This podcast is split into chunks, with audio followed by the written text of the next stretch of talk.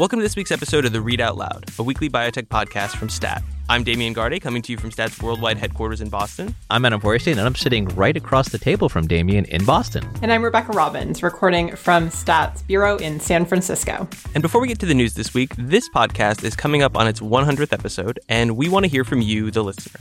If you have a question, comment, or even a brief rant, call us at 617 981 4714 and leave a voicemail.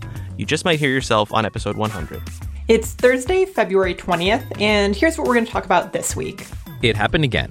A drug company monopolized an old product and promptly jacked up the price. STAT's Ed Silverman joins us to explain what happened and how the industry is reacting. Next, the cardiologist Ethan Weiss joins us to share a personal story about his daughter with albinism and how raising her has shaped his views on advances in genome editing and gene therapy. Then our colleague Kate Sheridan stops by to brief us on upcoming data readouts in the microbiome field. And last but not least, we'll be back with another lightning round. This week, quick takes on Warren Buffett's latest foray into biotech investing, farmers' views on fish oil, and the latest prison sentence for a biopharma executive. But first, a word about Stat Plus. Enjoying the Read Out Loud?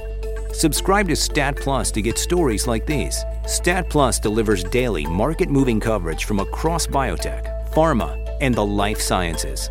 Subscribe today to get access to breaking news, exclusives, and analysis from our award-winning team. Subscribe to Stat Plus today at statnews.com/subscribe. And as a special thanks for being a Read Out Loud listener, enjoy 10% off your first year by using the code POD. P-O-D. The world heard a very familiar story earlier this month. A little known company used a legal loophole to get a monopoly on a very old drug, and then it raised the price on that drug by about 800%. But then came a fairly unfamiliar story. A bunch of pharmaceutical executives called that company out by name, fulfilling an earlier promise to name and shame bad actors in the industry. Stats Ed Silverman has been covering the news, and he joins us now to break it all down. Ed, thanks for coming back on the podcast. Thanks for having me. So, Ed, the story here centers on a company called Belcher Pharmaceuticals. What exactly did Belcher do? Belcher is a small pharmaceutical company that in 2018, mid 2018, won FDA approval to sell a decades old version of a medicine called dehydrated alcohol. It's been used for years by hospitals and clinics to treat chronic pain or prevent infections in patients who need to receive nutrients intravenously. Belcher happened to get FDA approval for a very specific, narrow indication in connection with use for a uh, particular type of heart procedure. And as a result, it won orphan designation, which usually comes with seven years of market exclusivity. Meanwhile, something else was going on. The FDA had been enforcing a program to get some companies in line, companies that had been selling unapproved products for years. They had these these products were very old and had predated stricter regulatory requirements. Among them were older versions of dehydrated alcohol, and FDA told those other companies either get regulatory approval or you're going to have to discontinue by early 2020. So after Belcher won the approval for its product in 2018, other companies decided not to submit their applications to FDA. And so Belcher found itself, as 2020 came around, as the only game in town. But as a result, Belcher, for the moment, has a monopoly. What happened recently with the price of the drug? Well, as for the price, the older versions have been sold for twelve or thirteen hundred dollars for a ten pack. Belcher had actually priced its product when it won approval in mid eighteen at nearly $10,000 for a 10 pack, but no one seemed to really notice because the other older products are still available. But as 2020 neared and they had to discontinue production and their shipments stopped and inventories wound down at wholesalers, suddenly Belcher was the only game in town. And hospitals and clinics noticed the big difference in price from almost 1300 to nearly 10,000 for a 10 pack of, vials. As a result, hospital and clinics got sticker shock, and suddenly they're facing however many million dollars in unexpected costs for dehydrated alcohol, a decades old product for which they'd gotten it much cheaper until this year. And it's important to note that nothing about this is illegal, right? No, there's nothing illegal about this. Again, Belcher won the FDA approval correctly. And again, it so happens other companies that had sold other products decided not to submit to FDA. Their products are discontinued as a result, and Belcher is left with an open field. So, Ed, that brings us to this week when about 200 uh, drug executives signed their names to an open letter. Uh, what did this letter say? All right. So, what happened this week? Several biotech and pharmaceutical executives took exception to this set of circumstances. They had actually helped spearhead an effort that involved some 200 industry executives who issued a manifesto or a social compact, let's call it, to commit that their products, their medicines would be priced reasonably. There would be reasonable price increases. They saw this episode with Belcher as an instance where pricing is out of whack. And their concern was that it took advantage of the orphan drug law uh, because this is not an instance, in their view, where there's new innovation that took place. Why did they complain about that? Because when Belcher was asked to justify charging nearly $10,000 for a pack of 10 vials, the company maintained that it had spent multiple millions of dollars on clinical work and its FDA application, for instance. But it turns out that while the company did some stability studies, they largely relied on existing published medical literature to win the FDA approval. And as the executives see it, the Orphan Drug Act, this federal law, was passed by Congress to uh, inspire, entice, encourage companies to develop and innovate new medicines for a particular narrow rare disease use. And in their view, that's not what Belcher did. So let's talk a little bit more about this open letter. How much of it is a cultural change among drug executives, and how much of it do you think is seizing upon an egregious case of profiteering to distract from more commonplace offenses? To their credit, the executives are addressing an important issue with their social contract. There's no question that there's a problem with the cost of, of medicines. Their so- social contract, while important, isn't terribly specific. There's no parameters uh, citing how much, for instance, increases may go up or what's reasonable. Um, on the other hand, I tend to agree that the situation with Belcher, while it's legal, is unusual and it does raise questions about the appropriate application uh, of this orphan drug law. So I think they're right to raise concerns, but it's also a convenient opportunity because it's not really clear what comes of this social compact. And unfortunately, by the way, it doesn't really include any of the biggest pharmaceutical companies, the big global drug makers. So, Ed, as you mentioned before, the Belcher situation came about because of what essentially is a loophole in the law. Uh, now, is there a movement to change the regulations or prevent this sort of behavior from happening again? There have been concerns expressed about how the Orphan Drug Act is applied or how companies uh, try to make use of it. There have been instances in the past where complaints have come up that a company has attempted or succeeded in gaining additional orphan drug approvals for a medicine. Sometimes it's called salami slicing. There's concern about whether companies are really in a, in a situation where they may not otherwise uh, recover the costs uh, associated uh, with their effort to win FDA approval for a drug and uh, granted orphan designation. So there is mounting concern about how the Orphan Drug Act is applied uh, or pursued, as the case may be. But like a lot of other situations, it's going to require Congress to make changes. Ed, thanks for joining us. Thanks for having me.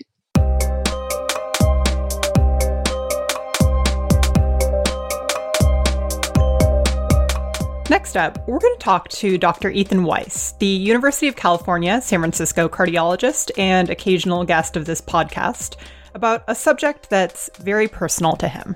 Ethan and his wife Palmer have two daughters. Their younger daughter, Ruthie, is 13 and she has albinism. That's a condition that makes her very sensitive to the sun and also makes her legally blind.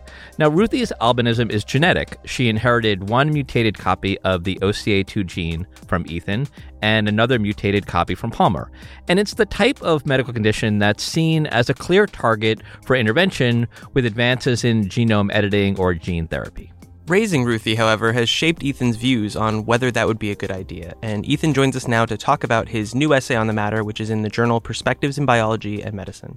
Ethan, welcome back to the podcast. Thanks, everyone. So, Ethan, tell us about the moment that you and Palmer realized that your daughter Ruthie, you know, then a newborn, had albinism. Yeah, I, I wrote about this in this essay, and I'll never forget it. It's ingrained in my brain for eternity. So I, I was homesick, and I got up to change her diaper and saw that her eyes were moving in this rhythmic, stereotyped way back and forth, which I remembered from medical school, you know, however many years earlier, that that just wasn't normal. And I remembered what it was called. And it was called nystagmus. And so I kind of left her on the bed and walked in the other room and looked up what might cause nystagmus in an infant.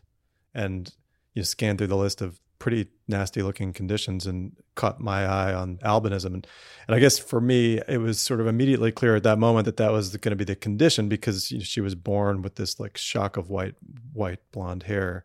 And while we were all fair and had blonde hair, her hair was like fluorescent blonde, like really white. And so at that moment, I thought, you know what?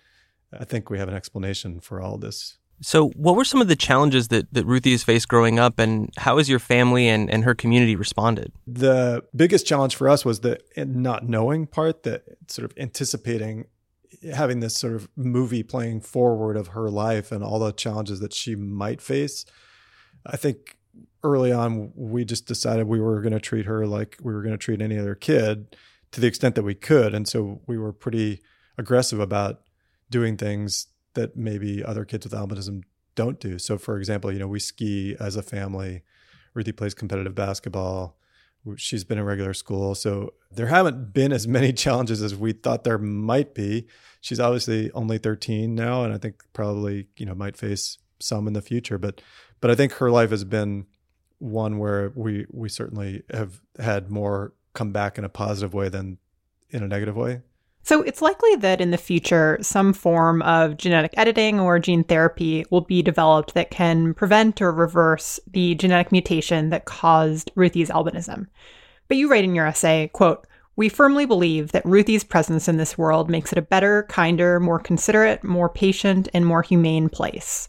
It is not hard then to see that these new technologies bring risk that the world will be less kind, less compassionate, less patient, when or if there are no more children like Ruthie. End quote. Tell us how you arrived at that perspective. Yeah, so that's the heavy part of this whole thing, right? So, uh, I mean, the, in the immediate moment after we figured out that she had albinism, we were devastated. And I think it's clear, as much as it's uncomfortable to, to discuss it or even think about it, it's clear that if we'd had the opportunity to make it go away at that time, we would have. And frankly, if we'd had it a chance to make it go away before she was born, we would have done that as well. And what we found in the 13 years that she's been with us is that, as I said before, she's brought us much more joy.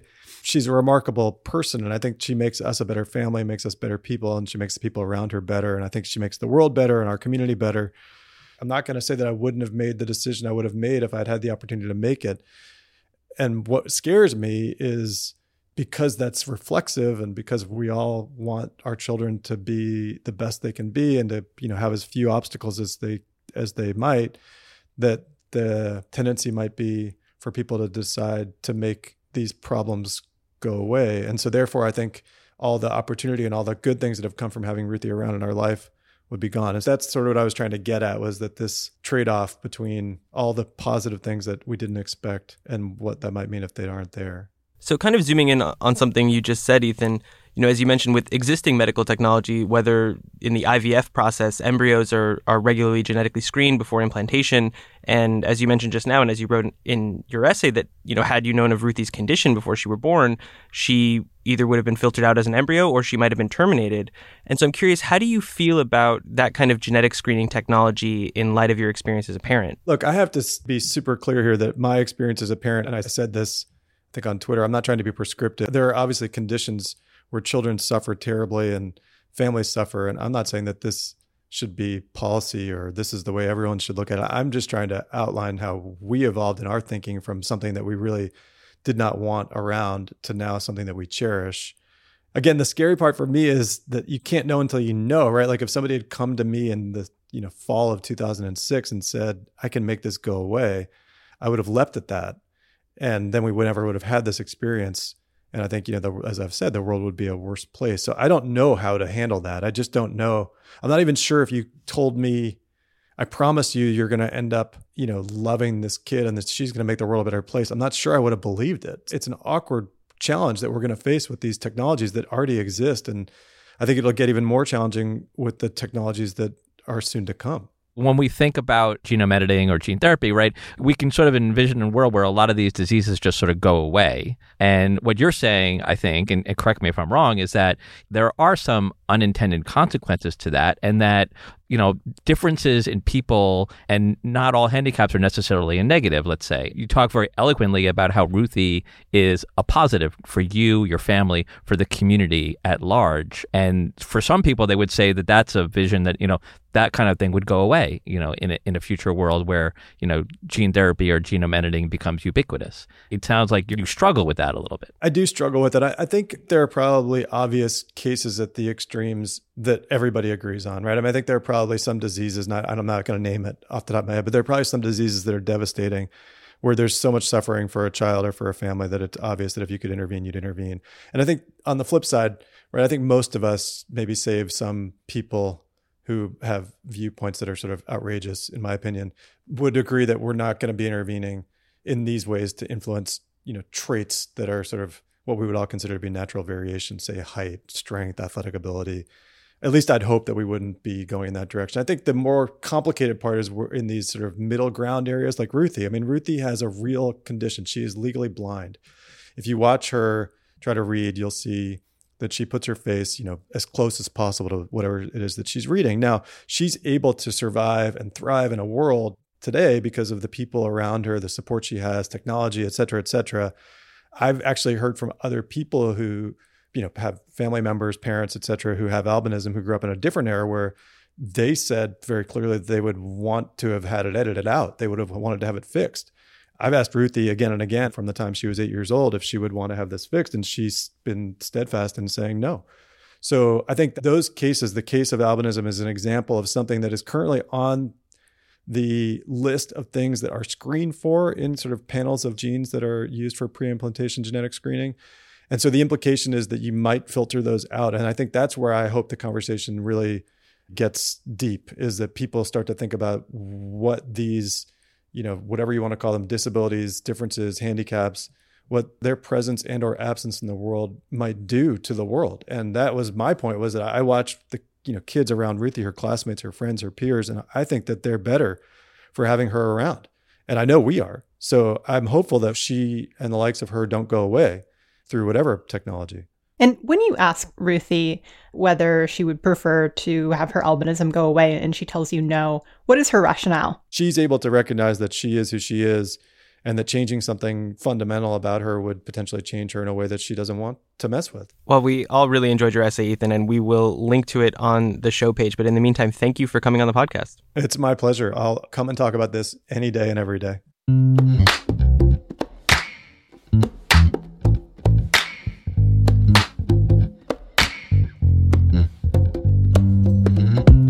The microbiome field is nearing a pivotal moment. Three companies developing new therapeutics that are derived from fecal matter are expected to announce results from clinical trials later this year.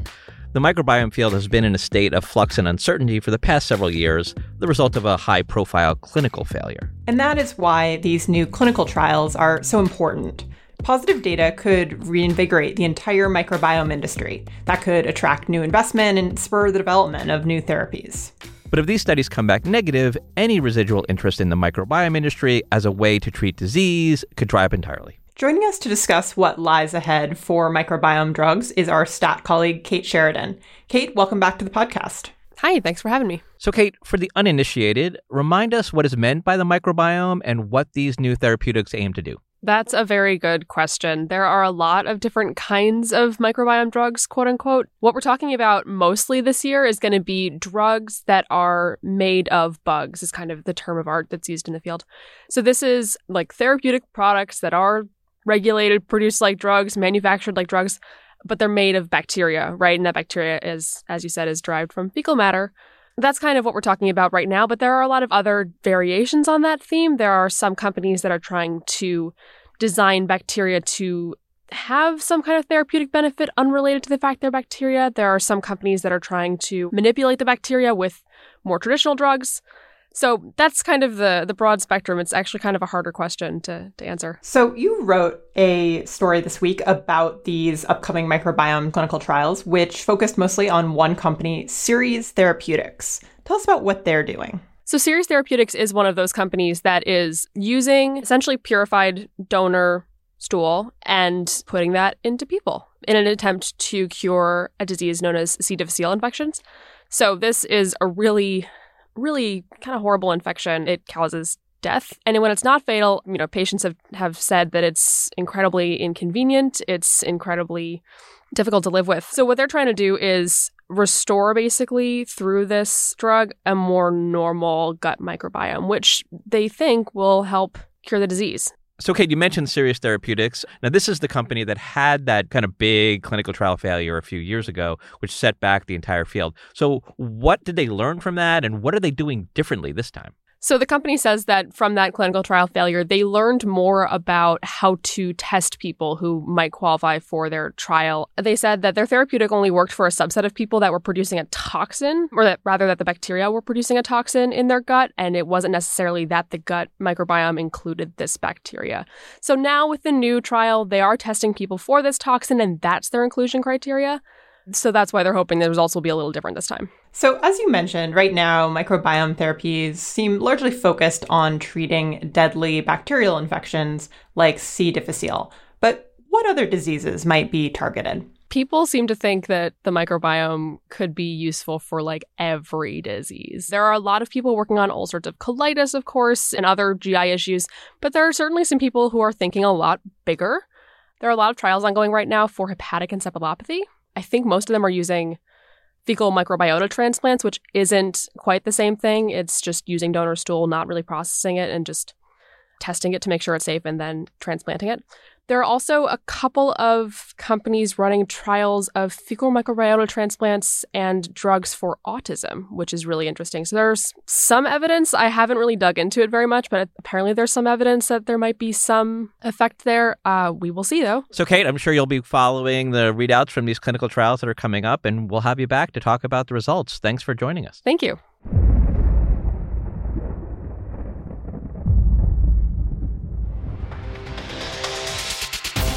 Now we're going to do another lightning round. Adam, tell us what's happening this week. Uh, well, I guess we'll start with Warren Buffett and his investment in Biogen, right, Damian? Yes. So the news came uh, every quarter. The sort of titans of Wall Street have to disclose their holdings. And the news out of Berkshire Hathaway, Warren Buffett's sort of comically sized company, is that they had taken a stake in Biogen. And the sort of tea leaves to read for people was, well, that must mean that the Oracle of Omaha thinks that aducanumab, Biogen's controversial Alzheimer's drug, is going to get FDA approved. Adam, is that the right reading of those leaves? Well, it's probably not tea leaves. It's probably like a Coke, right? Fair. Because Warren Buffett likes to drink Coke. But anyway, um, you know, so I would say yes, it is interesting that Warren Buffett or someone who works for Warren Buffett, I don't really think that Warren Buffett had a lot to do with this, you know, is taking a small investment stake in Biogen. And let's be clear here, it's small. I mean, this is like, you know, a dime sized investment in Biogen relative to the very, very large portfolio that is managed by Berkshire Hathaway. But nonetheless, it's sort of interesting given all of the controversy and the uncertainty and sort of what we expect coming in the in the next year or so with the you know with the filing and the review of aducanumab. Next, let's talk about how Wall Street fund managers are thinking about a fish oil derived heart drug. Adam, what's going on here? Yeah, so in the same sort of treasure trove of reports where we found out about Warren Buffett's interest in Biogen, we saw a significant selling from some hedge funds in Wall Street, uh, selling of Amarin, which you know sells a drug derived from fish oil. How you interpret that selling is a little bit difficult. I mean, I don't know if Damian, if you have any thoughts on kind of how we sort of generally view these sort of backward-looking looks at uh, what hedge funds invest in. Yeah, so the reports that you're talking about are, are they come out every quarter and they are backward looking as you just said. So they describe the quarter that passed for these hedge funds. So they're, you know, 40 something days old. It's kind of like, you know, gazing into the sky to track stars. You're not really looking at what's happening in real time. And so it's dangerous to draw firm conclusions about you know, what Wall Street thinks based upon old data. But it is interesting in the case of Amarin because in this case, the quarter in question is the fourth quarter when Amarin got the good news that the FDA accepted its idea of expanding the indication for that fish oil drug, and the stock skyrocketed in the fourth quarter, I believe more than 40%. And yet, all of the sharps, or, or whatever we want to confer upon the uh, institutional investors, thought that was a good time to sell. And arguably, that suggests that they don't think Amarin is going to be able to actually boost sales of the drug to the level that some people do, or, and maybe more importantly, be able to convince a large drug company to buy them at a high premium. So, you know, we can't read minds and, and can't even read lips in this case, but one could make the case that Wall Street has voted that Amarin's best days have passed. Yeah, and I did speak to one of these fund managers who you know, he wanted to remain anonymous, but he did speak to me to explain why he sold a significant portion of his Amarin stock in the fourth quarter, and it was precisely that that that you know they thought the stock had appreciated, that they were really uncertain about how well Amarin was going to be able to sell this drug, and he also thought that this sort of perpetual idea that Amarin is going to get taken over, bought, acquired by some big pharma company was probably not going to happen. So for those reasons, he sold. So, one of biotech's most colorful legal sagas came to an end this week. Rebecca, what's the update on one Mr. Frank Reynolds? So, Frank Reynolds is a pretty well known figure in the kind of Boston biotech scene. He was founder of Pixar Bio and a number of other startups. And he was sentenced uh, to seven years in prison this week for defrauding investors of 7.5 million. Um, and the thing that I thought was sort of interesting about this sentencing was how it compared to a couple other more high profile sentencings of drug industry villains. So there's Martin Shkreli, who got seven years in prison, same length as Frank Reynolds. And then there's John Kapoor, the founder of Insys, the opioid maker, uh, who received five and a half years in prison. So, what do we make of these different sentence lengths? So, first of all, we can't have a lightning round here and talking about Frank Reynolds without mentioning the fact that he shares a name with the Danny DeVito character on It's Always Sunny in Philadelphia. So, all right, we've gotten that out of the way. I think to your point, Rebecca, you know, this long sentence, it does seem like a long sentence, like for what this guy did. Although, you know, you say he's sort of famous in Boston biotech circles. He's famous for all of the wrong reasons. And I also think, from what I understand, like during the course of the trial, he sort of pissed off the judge. And that's just a bad thing to do. Like, you don't piss off the judge because, you know, the judge can add a couple of years to your sentence. And maybe that's what happened here. It is interesting. And it has a commonality with Martin Shkreli, who very famously throughout his legal saga was defying judicial orders and mocking uh, the court and I guess the rule of law on Twitter after being told not to do so. And I think that that worked against him when it came to sentencing. But it's interesting in contrast with John Kapoor, who played by the rules when it came to being tried and accused of a crime with respect to courtroom conduct. But Insys is a company that is accused of more than just fraud. They're accused of illegally marketing a deadly treatment, and there are you know human beings who lost their lives as a result of the crimes that Insys executives were accused of. So it is kind of interesting that you know it's not by any means an apples to apples comparison, but apparently just kind of being a jerk in court is more dangerous than harming people. We could revisit this story when Trump pardons Frank Reynolds.